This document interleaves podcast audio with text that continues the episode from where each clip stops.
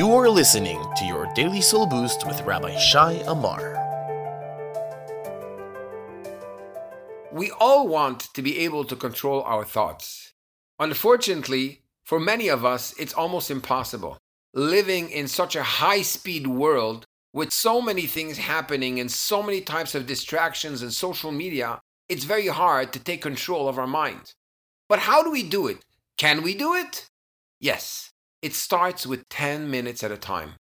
When I was a student, at the age of twenty years old, I took a resolution upon myself. And that resolution really transformed my whole experience of learning and growing. I took upon myself to be on time for each period and not to speak to anyone whatsoever for the first ten minutes. What that did for me was magical. Once I had these first ten minutes of complete focus, my mind was silenced, and for the next two hours, I was able to study deeply and absorb what I was learning. It was an unbelievable experience.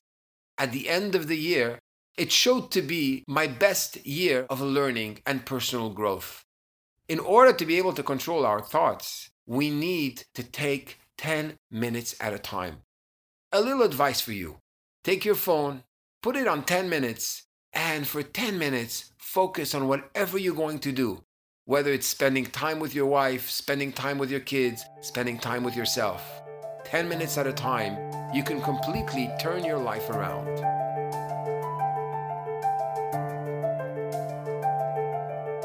To access more of Rabbi Amar's Soul Boost, make sure to visit w w w dot soul boost dot org.